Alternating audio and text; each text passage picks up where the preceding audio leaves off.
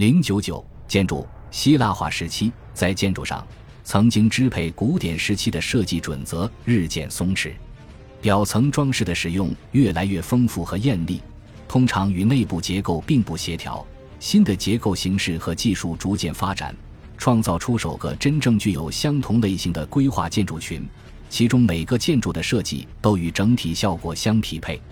古典时期的设计规则集中表现在两种建筑风格上：多利安式和艾奥尼式。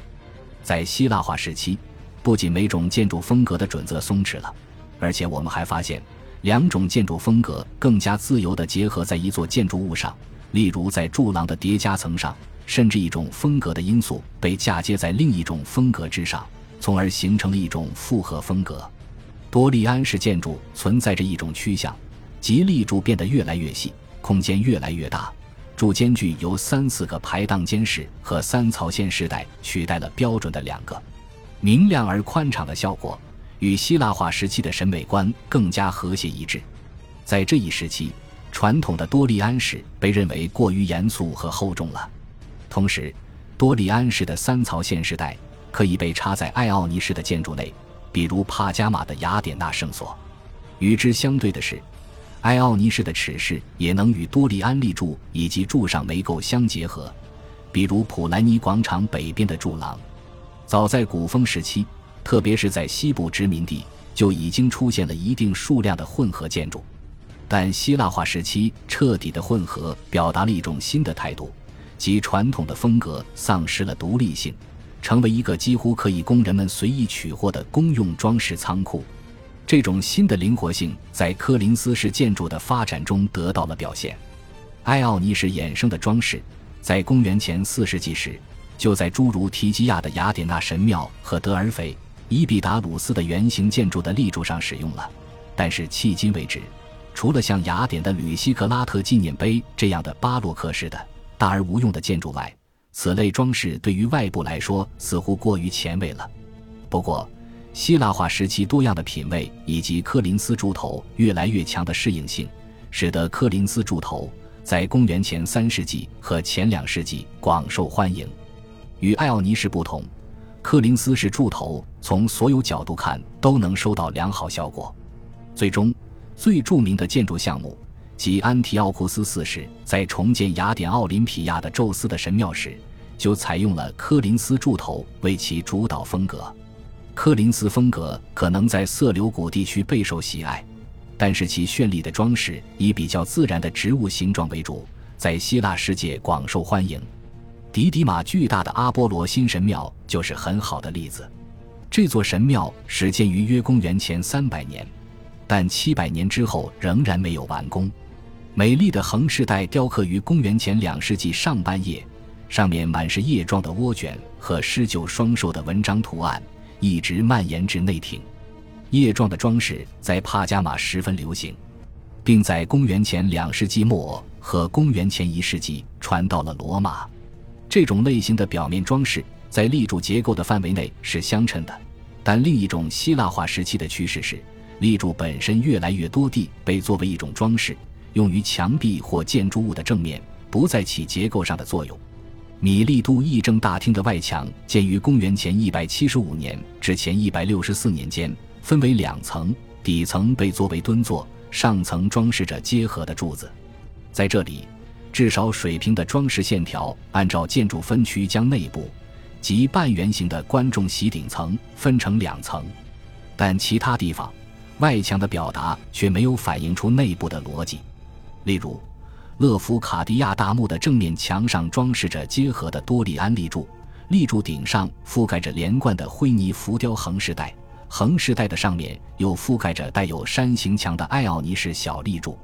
而在这个假的建筑屏风后面，是一个宽敞的带穹隆的前厅，除了隆起的穹隆，不再有内部的隔断来对应外部的展示了。以辅佐附近的贝利福巨型木屋，可谓这种建筑的缩影。可能是要让它成为利西马科斯大墓那样的墓地。它的外部装饰着精美的巨大立方形线条，内部则是仅有大规模原生岩石做装饰的墓室。结构和装饰的分离，是希腊化时期留给罗马时代的重要遗产之一。新的建筑形式和技术却没有在亚得里亚海东面取得巨大进展。抬梁式构架依然是基本的建筑形式，被装饰过的石头、木材和泥砖依然是主要的建筑材料。然而，在亚历山大时期，可能是他的工程师在东方获得了一些经验。穹隆和拱门在希腊世界中越来越普遍。穹隆被用于马其顿贵族的墓室，而在后来的建筑中也发现了很多独立的例子。一般来说，它们都是不显眼的和从属性的。在迪迪马的神庙里，倾斜的穹隆覆盖着通往其内庭的狭窄通道。筒形穹隆在帕加马各种建筑物中交汇成直角。在其他地方。拱门被用在地下结构中，作用是支撑铺在上面的石头，或者承受筒形穹隆的重量。如公元前三世纪埃菲拉的巫术神庙在地下室内设置了拱门。尽管石头材料可能带来结构上的脆弱，特别是在穹隆交汇的地方，但在所有情况下，建筑物都还是用石头造的。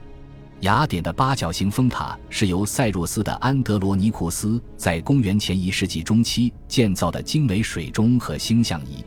其顶部是一系列长长的楔形石头压在一块中心拱顶石上。只是随着意大利水泥建筑的发展，穹隆才成为建筑的基本要素，也注定为内部空间的扩展和处理提供了意想不到的可能。希腊化建筑的最后一个总体特点是。其总体组合在视觉上是统一的，不管是通过重复主题的使用，还是把一个建筑的背景作为另一个的烘托。亚历山大及其继任者在新征服的地区所设置的城市基础，对规划者来说是很好的试验场地。绝大多数按照传统的希波丹姆斯模式展开，尽管发展可能是逐渐的和不连贯的，正如以前经常发生的情况一样。但增强了对建筑物彼此关联的关注，以及对通过无处不在的柱廊来构架和定义空间的关注。最著名的例子是米利都和普莱尼的纪念广场，这两个城市都是希腊化时期之前的棋盘城市，曾在公元前三世纪和前两世纪大兴土木。甚至在雅典，杂乱蔓延的广场在这一时期的建设上也有了某些规则。南边的中央柱廊和东面的阿塔鲁斯柱廊呈直角相交，在另一个前希腊化城市罗德岛，不知名的规划师以娴熟的技艺在卫城上建造了大量建筑物，让倾斜的地形具有了结构层次。从一开始，在林达斯和科斯岛上，诸如此类沿斜坡依次建造的巨大建筑群，连同宽阔的轴心布局和巨大的台阶一并发展起来。然而，这个时期最好的建筑组合省略了直角图案。帕加马的上城依地形而建，层层平台像扇子一样沿着新月形的山坡攀援。其中，陡峭剧场里的观众席处构成了一种安全阀。在剧场脚下有一块平坦的空地，为大的整体提供了一个固定的视觉基础。这块空地由一面牢靠的高墙支撑。而高墙巨大的支墩扎根于下面的斜坡中，整个组合中，多利安式的柱廊是主旋律，定义和统一了不同的空间。它们也掩盖了水平高度的变化。如果一侧是两层的话，那么在另一侧就会是单层。希腊化时期特有的建筑类型，绝大多数以前就有了，但此时很多类型采用更为巨大的形式。马格奈西亚。帕加马和普莱尼都建造了带有立柱围墙的巨大祭坛，沿着宽大的台阶可以到达祭坛。在每个祭坛上，雕刻都是整体效果中不可或缺的一部分。如在马格奈西亚和普莱尼，在立柱之间置放雕像；在帕加马，替代蹲坐的是高凸浮雕。萨摩色雷斯的阿尔西诺埃的巨大圆形建筑，省略了内部和外部的柱廊。但在墙的顶端加上了一个开阔的平台，石头剧场成为希腊化城市的典型特征。此时也理所当然地具有了建筑上的舞台，包括一个占据原属于合唱队的圆形空间的高舞台。在实用建筑物中，重要的一步是对蒸汽浴室的引进。在皮拉奥斯，在西西里的盖拉，在阿卡迪亚的戈尔蒂斯，以及在奥林匹亚约公元前一百年的希腊小浴池里，都存在着简单的供暖系统。住宅建筑也开始有了某些建筑要求。随着新王国内官员的增多，以及在商业城市里富裕商人阶层的出现，产生了对高质量房屋的需求。在像普兰尼和德洛斯这样的城市里，典型的中产阶级的房子集中于一个小的庭院，以致少有一个大会客室为自豪。通常在周柱廊或带双柱前厅的北面开口，以便在冬天里获得阳光。室内的墙壁上镶嵌着马赛克或者涂抹着灰泥墙饰作为保护和装饰。在立柱间置放雕像或大理石家具也是很常见的。德洛斯的赫尔墨斯之家就是一个很好的例子。